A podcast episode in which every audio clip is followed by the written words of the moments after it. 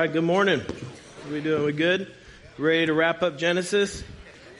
All right, it's just been a fun study. Uh, Genesis 42 through the rest of the book. We got, uh, which is chapter 50. We got an amazing story about forgiveness. And who doesn't love forgiveness? Maybe you guys. Maybe it's not an amazing story. I mean, forgiveness is such a great thing. If you've kind of been uh, you wrong somebody that you care about and you just feel awful about that and then they extend forgiveness to you is that not an amazing feeling? Or let's just up it. Uh, we've sinned against a holy god. We are deserving of his wrath and instead we get grace mercy and forgiveness. It isn't forgiveness an awesome thing? We just started there. How about the forgiveness that we're called to extend to other people are you a good forgiver of others? like when somebody wrongs you, hurts you, are you a good forgiver of somebody else? And it's a big deal. Just to put some more weight in that truck so we can kind of feel what we're being called to, here's some things that Jesus said about our call to forgive others. It says, If you forgive others their trespasses, your heavenly Father will also forgive you. But if you do not forgive others their trespasses, neither will your Father forgive your trespasses. That's weighty. Then Peter came up and said, Lord, how often will my brother sin against me and I forgive him? As many as seven times? He's feeling good about that answer. And Jesus said to him, I do not say to you seven times, but 77 times. Like just keep extending this forgiveness. Here's another one. And whenever, whenever you stand praying, forgive. If you have anything against anyone, so that your Father also who is in heaven may forgive you of your trespasses. Like your forgiveness of other people is a weighty thing. In fact, Jesus connects it to the forgiveness you receive from God. Let me just ask you again like, are you a good forgiver of other people? And maybe when I say that, like you have somebody that came to mind. You have something that came to mind. You're bothered that we're talking about this because you don't want to think about it. And you don't want to be pressured to forgive somebody you know you should forgive, but you don't want to forgive. If that's you, I'll pause. We'll pray. You can leave now okay? Let me just pray. No, I'm kidding. You can't leave. We locked the doors. You're here. But it's such a tough topic. It's like this difficult, like we feel the angst, like when somebody hurt me, they said that to you, they, like they did that to you, we struggle with extending the same kind of forgiveness. And it can often seem like people have very fragile relationships. You know what I mean by that? Like they break easy. Like we're good, but as soon as you wrong me, like I, I'm out. I'll, I'll, find new friends. I'll find a new spouse. I'll find a new job. Like, like we're just done here. Like we have something, but it can just break really easy. But should that be true of Christians? I mean, what if I told you that there is a truth, a doctrine that's hard, that's resisted? In fact, I know this is going to be an email week. I just know it, right? It's resisted, it's hard, it's difficult, it's clear in Scripture. And when you embrace it, when you kind of surrender to it, it does bring about greater peace, increases your worship and awe of God, and it improves you as a forgiver of other people. And, and the truth that we need to understand in order to see those things grow in our lives is the sovereignty of God. And when we say sovereignty, we mean like supreme power and authority. So when I'm talking about the sovereignty of God, or when we say that God is sovereign, what we mean is that God has a power and authority that is over all other powers and authorities. Like he is supreme in his control and he governs everything. God tells lightning where to strike. He tells wind where to blow. Like he governs everything. And there's numerous passages to support this. But let me just kind of like throw three of them at you. This is in Daniel chapter 4. He says, All the inhabitants of the earth are accounted as nothing. And he, God, does according to his will among the hosts of heavens and among the inhabitants of the earth. And none can say to stay his hand or say to him, What have you done? Like he does what he wills and no one can stop him. That's what he's saying. Here's another one.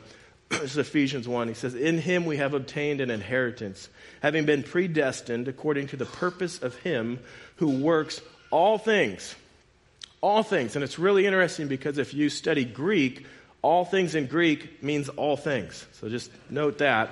all things according to the counsel of his will. So he's working all things to his will. He has a will and everything's working towards that. Here's another one. This is Proverbs 69. It says, The heart of a man plans his way, but the Lord establishes steps. It's like, I'm sure you got all kinds of plans, but let me tell you what's going to happen the will of God. There's another proverb where he says, like, the, the heart of a king is like water in his hands. Like, he's going to direct it. Like, God is sovereign over all things. In fact, one of the biggest places in Scripture that reinforce this truth, maybe difficult truth, is in the story that we're going to look at today. But this is a doctrine that's going to cook your brain a little bit. Like you're going to try to like get your mind around this and you're going to bump into your own frustration. You're going to try to reason with your own intellect and it's going to be frustrating because if God is sovereign over all, then why is this world a mess? And why did I have to go through that? And why did you put me in that? Why did this happen? And I got, I got issues because if you're sovereign over all, I'm docking points. You're not a great manager. Like we have frustrations with what happens. And I'm just going to tell you my goal up front. I want us to better grasp the sovereignty of God in all things. And not in some kind of like theological, you know, four of us are going to geek out about this in Scripture like something that all of us can grasp because when we do, it has real implications on your heart, your emotions, your life. It increases your peace, even when things are, are not going well. In fact, especially when things are not going well. It increases your worship, that this is a God beyond your comprehension, that you can trust and you should be in awe of Him. And this increases your forgiveness of others because it's not just that person that did this to you. There's somebody beyond that person that's really pulling the strings in this world and you can trust him and he's good. Like it has real impact on our life. So we're going to jump into this. We got Genesis 42 through 50. And again, I'm not going to read that whole section. I want to kind of tell you the story, but then I want to go and highlight some things that are said in there to help us become better forgivers of other people. If we could recap, uh, you guys remember Joseph. He's Jacob, whose name was changed to Israel, uh, his favorite son, because he was born of his favorite wife. That's descriptive, not prescriptive. Hopefully, you don't have a favorite wife or a favorite son. But that was Joseph's situation. And his brothers were jealous. So they were going to kill him. But instead of killing him, they said, like, rather, let's just sell him. And last week we looked at this. Joseph was sold into slavery into Egypt.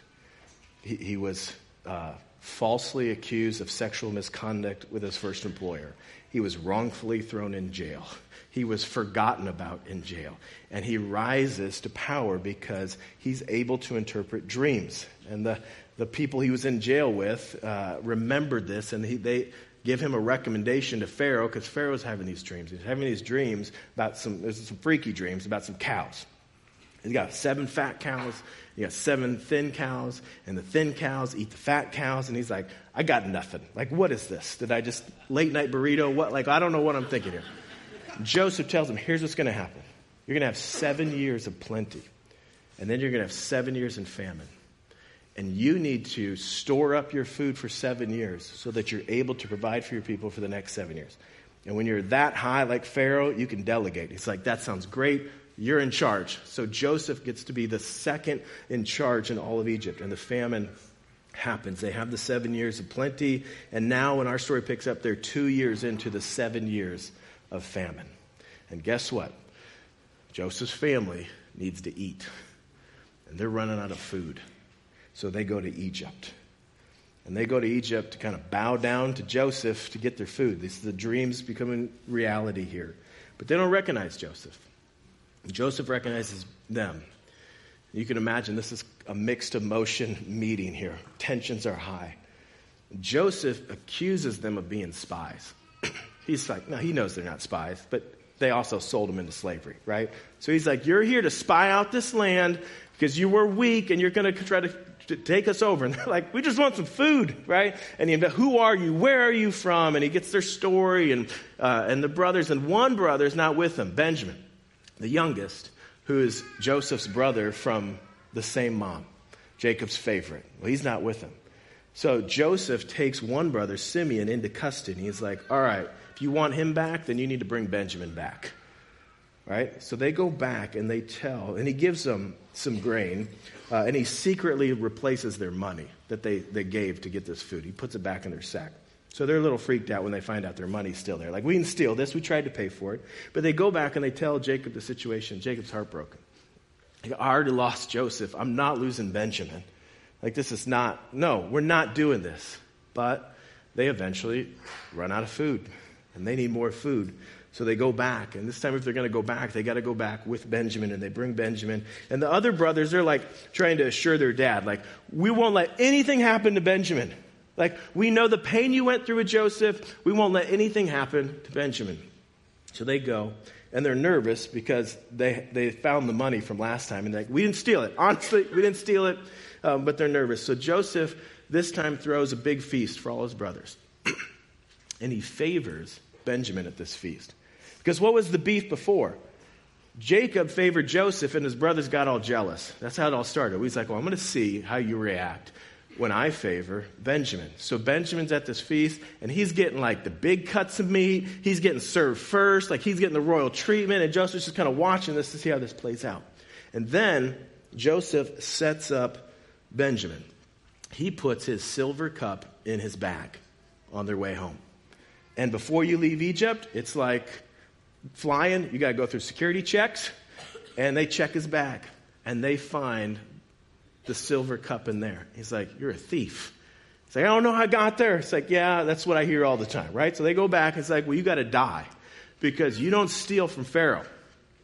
And now the brothers are like, No, don't, don't do this. We didn't, we didn't take it. They're pleading. And Judah offers himself for Benjamin. Now, I'm not going to get into it, but you've got this beautiful arc of redemption in the life of Judah. Right, Judah now offers himself for his brother. And Joseph just couldn't take it anymore. Like, Joseph does a lot of crying in this story. Like, the first time he sees his brothers, he runs out crying. When he sees Benjamin, he runs out crying. And now, in this moment where, like, he sees his brothers caring for Benjamin like he wished they would have cared for him, he just couldn't take it anymore. And he just starts crying. And he's like, I'm your brother. I- am your brother. Because before, like, they were, they started talking in their native language, didn't think that he could understand them, but he could. And they're like, all this bad stuff is happening because of the way we treated Joseph, right? Runs out crying again. Like, he, he knows what's going on. And he couldn't take it anymore. He's like, it's me. Now, if you sold your brother into slavery, and then you get this reveal that he's now this powerful person in Egypt. I don't know how comfortable you feel in this moment. Right? He's like, it's me. I'm, I'm here, but he, he extends this forgiveness to them and he invites the family to come live in Egypt because we got five more years left of this famine. But it's like, should they go? Shouldn't they go? I mean, they're in the promised land, like they're, where were they're supposed to be. Like, this is where God sent them. We're not supposed to be in Egypt. We're supposed to be in the land of Canaan. But God gives Jacob a dream or a vision. This is in 46, uh, verse 2. He says, And God spoke to Israel in a vision of the night and said, Jacob, Jacob. Uh, he said, I, Here I am. Then he said, I am God, the God of your father. Do not be afraid to go down to Egypt, for there I will make you a great nation. And he did. That's where the family turns into a nation. I myself will go down with you to Egypt, and I will also bring you up again, and Joseph's hand will close your eyes. It's like you're going to die there. Saying, this is a good thing. like, I'm in this. You need to do this. You need to go. So they go to Egypt, and they're connected with Joseph, second in charge. So they thrive there. It's like, oh, you're shepherds? Why don't you be Pharaoh's personal shepherd? You take the good land, you take the good sheep, and they set up, and they're in a good situation there. Now, I want to make just kind of a economic, political observation. Uh, the government stored up food for seven years. And then there's no food for the next seven years. So who has all the food? Right. And if you, you need to get food, you need to buy it. And then you run out of money. Now what? You sell your land. So who owns all the land? The government. Right? And then you still need to eat. What do you do next? You sell yourself. And now you're a slave. And this kind of famine kind of brought about this economic, uh, big reach power, big government in, in Egypt. Like they kind of, they owned all the land because they had all the food, they have all the money, and now they even own all the people. But Jacob uh, is, and his family are there. He eventually blesses his kids, gives a little favor to the younger ones, as his own personal story as well. Uh, and then he dies. And there's this kind of, all of Egypt mourns kind of a royal funeral. They go back to bury him in the promised land. A lot of bigwigs go with him. It's a big deal. But when he dies, the brothers kind of have this aha moment like, oh, now that dad's gone, we might be in trouble again. In fact, this is what they say. This is at the, in verse 50, starting in verse 15. when Joseph's brothers saw that their father was dead, they said, It may be that Joseph will hate us and pay us back for all the evil that we did to him. So they sent a message to Joseph saying, Your father gave this command before he died. Say to Joseph, Please forgive the transgressions of your brothers and their sin because they did evil to you. And now please forgive the transgressions of your servants of the God of your father. So Joseph wept, he's crying a lot, when they spoke to him. His brothers also came and fell down before him and said, Behold, we are your servants. Like there's some there's some difficult stuff going on here. Well, Joseph forgives them. He extends them grace and forgiveness in that moment. And my question that I want to raise this morning is how? Not why. Maybe we can get there, but how? Like how emotionally, how mentally can he forgive his brothers that sold him into slavery, wanted to kill him at first, he, he spent time as a servant. He was wrongfully jailed. This has been like over two decades of his life. How is he able to forgive? Like, where, where, where do you get that? How, where does that come from? Or think of it this way Who's the original audience to this letter? The Israelites, who are wandering in the wilderness. How are they supposed to trust a God who allowed them to be enslaved for 400 years? Or let's bring it home to us. How are you supposed to stay faithful to God when He allows you to go through such hard, difficult things? How are you supposed to extend forgiveness when people so wrongfully treat you? Not, not why, how?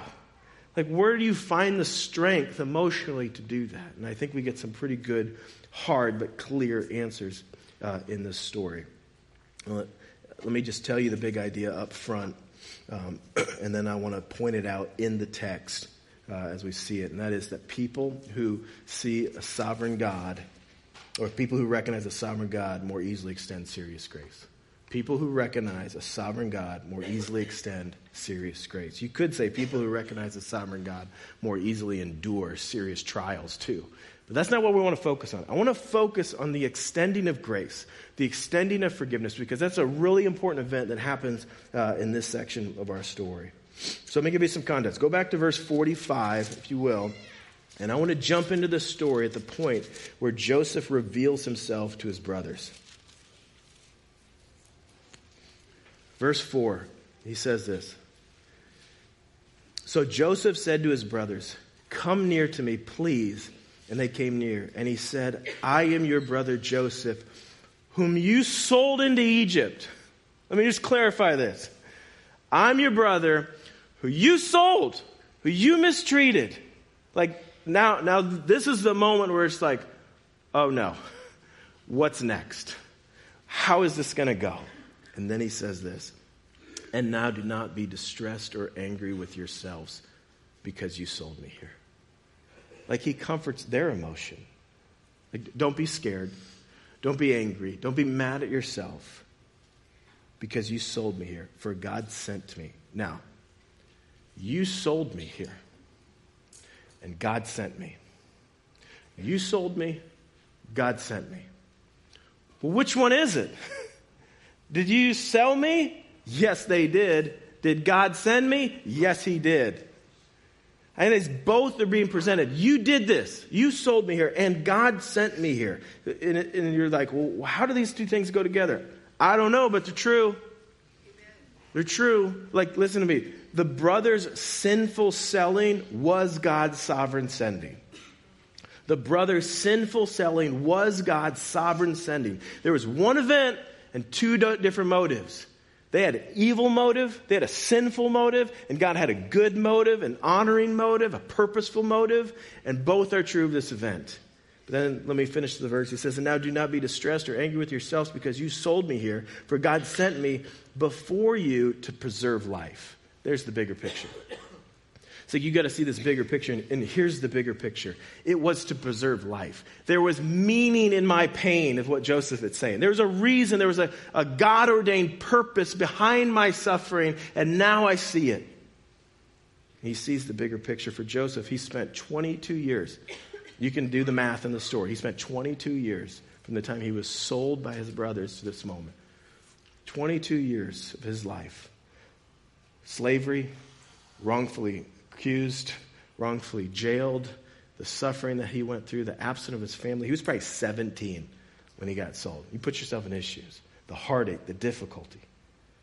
22 years of his life. And now at this point, he's like, I can see the bigger picture. I see the purpose behind my suffering. I see the reason behind it. For the Israelites, they spent 400 years in slavery. saying, You need to see the bigger picture. Because for Joseph, it's not just about my life. God is up to something here. God's doing something for our family, for his plan, for the Israelites. It's like, it's not just about your life. God's plan is at stake here. He's fulfilling his promise back in Genesis 3. He's protecting it, he's guarding it, he's bringing it about. It's bigger than you, it's bigger than your experience, it's bigger than what's done to you. Now, that doesn't justify sin.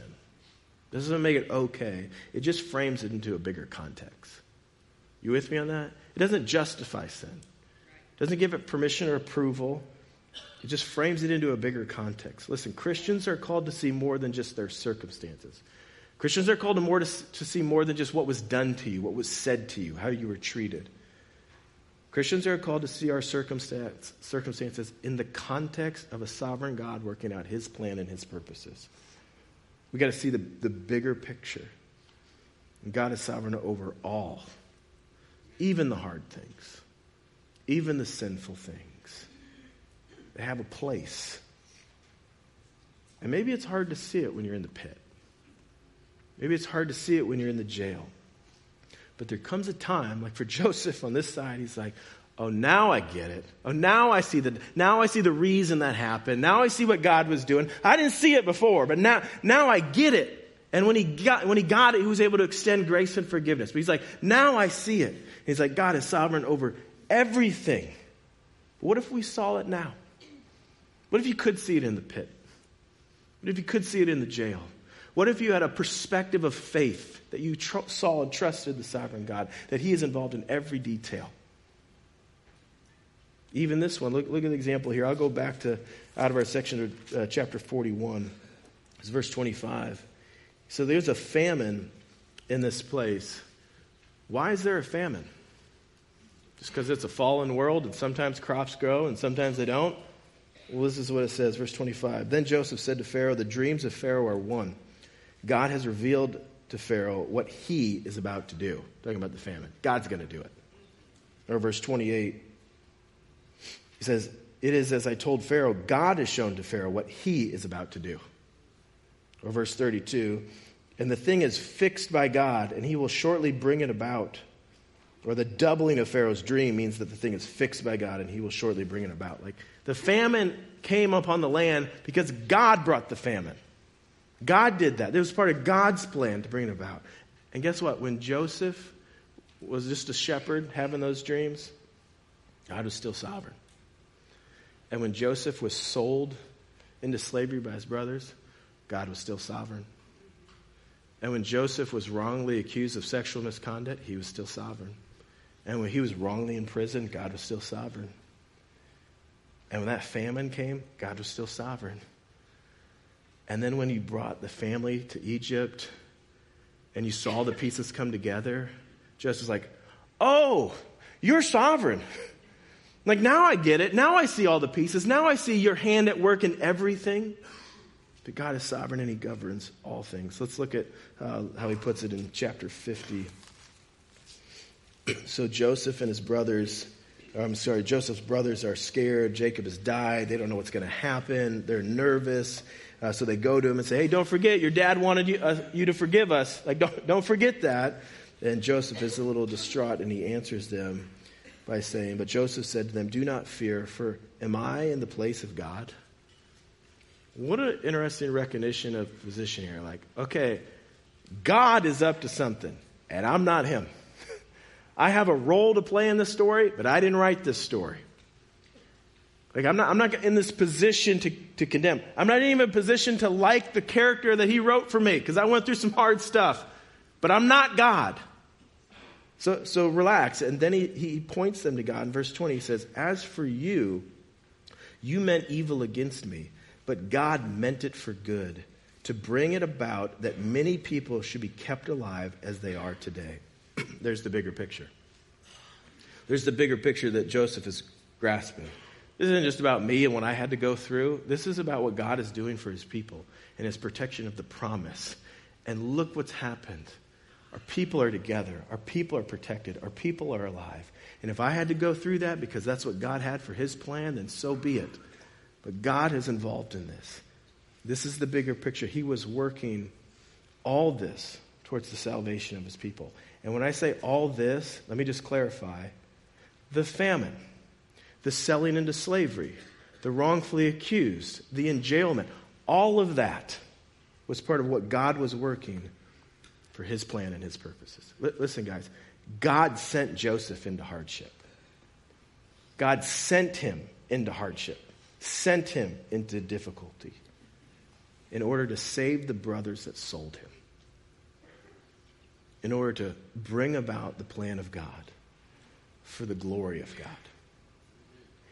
And when you read this story, that's the emotion that you're supposed to get this kind of awe of God. When, when you get to the end and you see this kind of clear, like, oh, this was God, you're supposed to be like, wow, God, you're in all the details. Like, even the sinful things that people do can't, like, thwart your plans.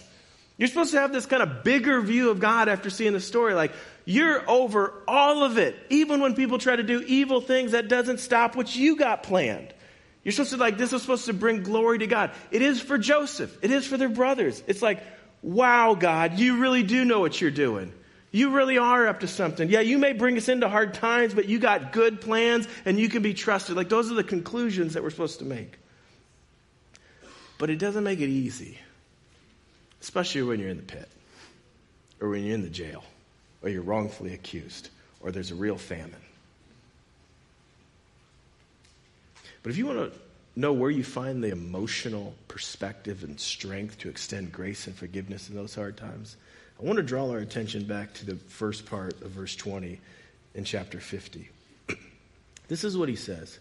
Joseph's talking to his brothers. He says, As for you, you meant evil against me, but God meant it for good. I want us to look at this sentence. I don't know if you're an English major. I'm certainly not, but here's what it is. As for you, you, the brothers of Joseph, you, the brothers of Joseph, meant evil against me, but God meant it for good. Now, what is the it referring to? Evil. Evil. So you could read this you meant evil against me, but God meant evil for good. That's how you could read that sentence. God meant evil for good. And he says that he meant it. He meant it. And it's the same word in both words. You meant evil, and God meant, same word, that evil for good. Different, different motives here. Now, don't domesticate this verse so you feel better. Don't filter it through your own emotions so that you can kind of grasp it better. Don't make it say something it doesn't say. Because here's what often happens to this verse people kind of paraphrase it to say this You meant it for evil, but God used it for good. It's not what it says, it's not what it means. God didn't just use it for good, He meant it for good. He meant it. Sometimes we try to protect God. Like, oh my God, God would never do that. God would never throw some, God would never put somebody in jail wrongfully. God would never allow somebody to be enslaved. God would never do that. Not my God. Well, the God of the Bible does and did. Listen, shrinking the sovereignty of God is never the answer. One, it's not biblical. And two, it will not bring you the comfort that you seek. And you are seeking comfort in the pit. And you are seeking comfort when you're wrongly accused. And you are seeking comfort when you're in jail. And if you could somehow think like, well, this, this isn't really what God is up to, then that you feel, you feel better about that. But a small God does not provide big comfort.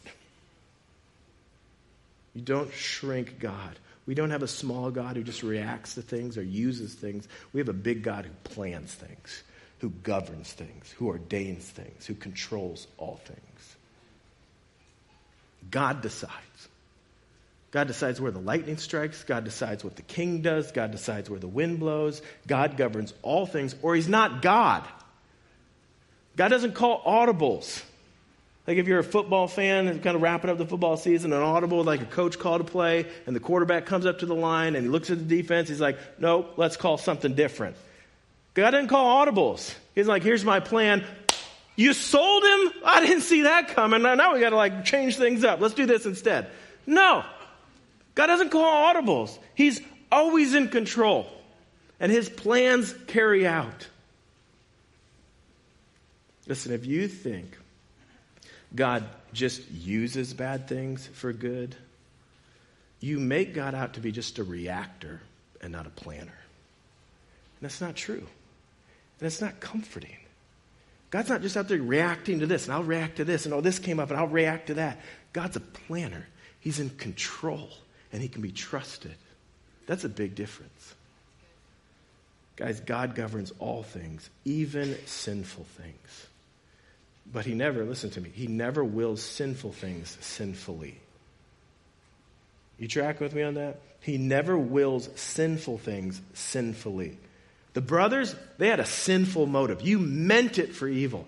God did not have a sinful motive, He meant it for good. There's a good plan behind it, there's a good purpose behind it. Listen, guys, this is comforting because there is purpose in your pain even when you can't see it, even when you don't understand it. There is purpose in your pain. I love this passage. This is 2 Corinthians 4.17. It says, For this light momentary affliction, he's talking about life, life in this broken, fallen world. This life momentary affliction is, what is it doing? Preparing for us an eternal weight of glory beyond all comparison. Everything that we go through is part of this God's unfolding plan. It's, I'm preparing you for something better. Like this is working out in my plan. For Joseph, he was prepared for this moment. He was think of it this way. Can you imagine the reunion Joseph had with his father? Let's just zoom in on the, the hug. This, this is worship language, right? If you could just, the embrace that Joseph had with his dad, Jacob, was glorious. And it's an embrace he would not have had if he were just out in the afternoon shepherding the flock and came home for dinner. It was an embrace and an appreciation and a value that he learned through 22 years of persecution in his life. It was, it was glorious. And it was a gift. Joseph and his brothers were prepared to be better worshipers of God. Because after walking through something like that, it's like, I see how involved and sovereign God is in everything. Joseph is a better worshiper in Genesis 50 than he was back in Genesis 33, 34, 35. This was preparing Joseph. There's good purposes behind it. Do you think Joseph was, was thinking when he's in the pit, or he's in the jail. I just got to hold on for a few more years, and pretty soon I'm going to be second in charge of all of Egypt. Do you think it was going through his mind? I mean, did he know that? I mean, he had faith. He had these dreams from God. He had confidence that God is a faithful God, but he had no clue how this was all going to work out. He would have never have guessed. Pretty soon I'm going to be living in the palace, just biding my time. No clue. And we have no clue the things that we go through, how God ordains things to work and impact and shape and conform us. No clue. But God is sovereign over all. And here's what we do know we do have a place in the palace coming. We do have a reunion coming. It's not in Egypt, it's in heaven with our Maker. Like we can look to that. Guys, this story is such a shadow of the bigger story. Joseph, loved by his father. Who's that? Jesus. mistreated by his brothers, Jesus, sold for some silver by someone thought to be a brother, Jesus, became a servant, Jesus, taken for dead, Jesus, but really risen to power in order to bring salvation to those who betrayed him, Jesus. How big and awesome is our God. He can be trusted in all circumstances. He knows what he's doing. We don't have a small God, we have a big God. This is a passage that's often referred to and kind of trying to wrap your mind around this, but this is uh, Romans 8:28. For we know that for those who love God, all things work together for good for those who are called according to his purpose. And here's what he's saying here that God has purposes, he has plans, and all things, all things, even the bad things, are working towards fulfilling his purpose and his plans, his ordained like goals and plans. And for those that love God, not everybody, not everybody, but those who love God and are called according to his purposes, it ends good. It ends good. That doesn't mean that evil isn't evil. It just means that God is sovereign over even evil. I mean, you think about it. What is the greatest evil of all time? The greatest evil that our world has ever seen in all of history the death of Jesus Christ, the death of the Son of God. And who killed Jesus? Was it the Jews? Was it the Romans? Was it his dad? Look at Acts 4. This is what it says. For truly in this city they were gathered together against your holy servant Jesus. They were gathered there and they were truly against Jesus, whom you anointed, both Herod and Pontius Pilate, along with the Gentiles and the peoples of Israel, to do whatever your hand and your plan had predestined to take place. They meant it for evil. Oh, they hated him. They wanted to hang him on a cross. They meant it for evil, and God meant it for good. He meant it for good. And what did Jesus do on the cross to the people that so grossly mistreated him? He forgave them because he knew it wasn't just their cruelty, but also God's plan. And what, what did Joseph do to his brothers who so grossly mistreated him? He forgave them because he knew it wasn't just their cruelty, it was also God's plan. People who recognize a sovereign God more easily extend serious grace. Like, it's just not you. Like, you don't have the power to wreck my life. There's a sovereign God over you, there's a sovereign God over the situation, and He's up to things, and I can trust Him. And I can be able to extend forgive, forgiveness and grace when I do that. I mean, think about it, guys. What if the evil that has been done to you, the wrongs, the way that you were mistreated, is also a part of God's plan to shape you, to grow you, to unfold His work in this world? If that's the case, how angry should you be? People who recognize a sovereign God more easily extend serious grace when you're able to see behind the words that were spoken to you behind the things that were done to you to a God who is on the throne, a God who is in control, a God who doesn't let anything happen unless He says so. And He loves you, and He's full of grace and mercy, and He can be trusted. Then you're not so wrecked by what others do to you. They don't have the power to wreck your life because they don't run this life, they don't run this world. Now, that doesn't mean things don't hurt. Hear me on that. That doesn't mean things don't hurt. Do you know how many times Joseph just runs out of the room crying in this story? Because it hurts. His brothers sold him. It hurts. But it gives our pain some perspective. Gives our pain some perspective. Guys, maybe you are wrecked by whatever you've dealt with or dealing with. And maybe you're holding on to some anger right now. And when I, you know the situation, you know the person, and it's just eating you up. Even just bringing up this topic, you're a little worked up. You're mad at me. You're mad at this church now. You're mad at that we're talking about. You're just mad because you were hurt, and it hurts. But what if, and I'm telling you this as somebody who loves you, what if your real problem is not what was done to you or what was said to you? What if the bigger problem is that your view of God is small. that you don't see the sovereignty of God in all things. I mean, if you did, you'd have to be mad at him. Because how could you let that happen to me? And how could you let us go through that? And where were you when that happened? How could you let my brothers sell me into slavery? How could you let me be wrongly accused of sexual misconduct? How could you throw me in jail? How could you bring a famine on this land? How could you let us be enslaved for 400 years? Maybe you are mad at God. But if so, maybe you're missing the big picture.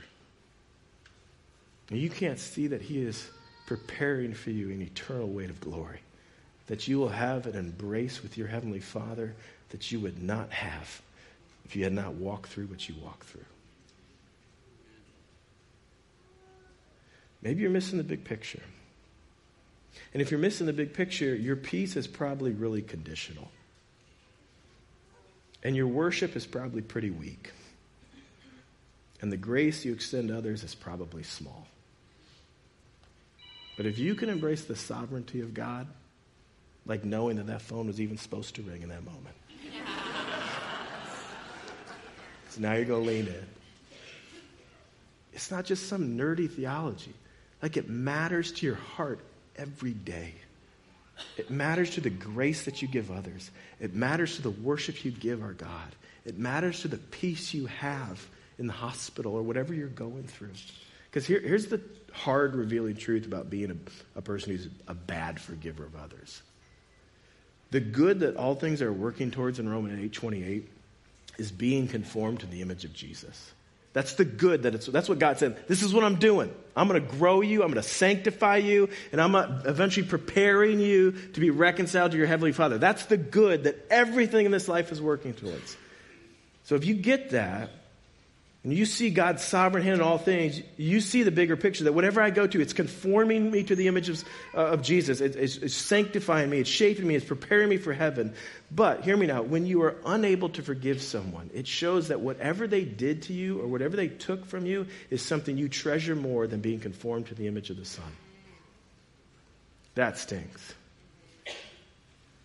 Because I don't want to learn dependence on this hospital bed. I just want to be healthy. I don't want to know you more closely because I had to walk through this and lose my job. I just want my job. And it shows what you really treasure. But for those who love God, for those that love God, bring on all things if it means a closer walk with Jesus. Bring on all things if it means conforming me to the image of the Son. So, so here's what we need to do. Let me give you some quick application here. You need to zoom out. And maybe that's language you could tell yourself in this moment, or when you're kind of just being a, a good friend to somebody walking through difficult things. You need to zoom out. What I mean by that is when we're, when we're in the pit, all we see is the walls around us, right? All we see is what that person said to me, what they did to me, and how unfair it is, and how unright it is. Like, that's all we see. But if you could zoom out, because let's be honest, if Joseph Brothers would have shown up when he was in jail, I don't know if it would have gone the same way. But from this perspective, like on the other side of it, he's like, now I see God's hand in it. I see it. He was more able to extend grace and forgiveness. But what if by faith you knew the other side of it? You knew that there's a day that every tear will be wiped from your eye and God will make all things new. And what if you saw whatever you're going through now from that lens? What if your pain and your anger and your hurt was seen in light of a sovereign God who is good and working out his good plan? Because let me warn you if you don't, if you don't, you will be wrecked by the evil of people in this world. You're going to be mad. You're going to be angry. You're going to hold on to it. You're going to turn bitter. If you can't see God's sovereign hand in all things, you'll be wrecked by the evil people in this world instead of in awe the sovereignty of God. But, church, when we know God's character, that He's good, that He's loving, that He's full of grace and mercy, and we know God's sovereignty, that He governs all things, it's comforting. Even when things are a mess, it's comforting there's a good God in control of this, and He's working things out. it enhances our worship. Like, how awesome is this God that He works every detail towards His plans? And any kind of sinful endeavor can't thwart His plans. He's sovereign over it all. How worthy of He is our, of our worship. And it increases our capacity for, to forgive because it's not just you that said that. It's not just you that did that. I know that you're still functioning in the plans of my Heavenly Father, and He can be trusted. That's so comforting. So, church, as we turn our attention to communion, we want to be loving people. We want to be people of peace. We want to be people who worship God. We want people who extend grace and forgiveness to people. But let's not forget we're the brothers in this story. We're the ones in desperate need of forgiveness. And God sent his son to be a servant, to suffer for our good and our benefit. How great is our God? How worthy of trust and worship is our God? Amen? All the time. All the time, He's great. All the time, He's worthy of worship. Let's pray.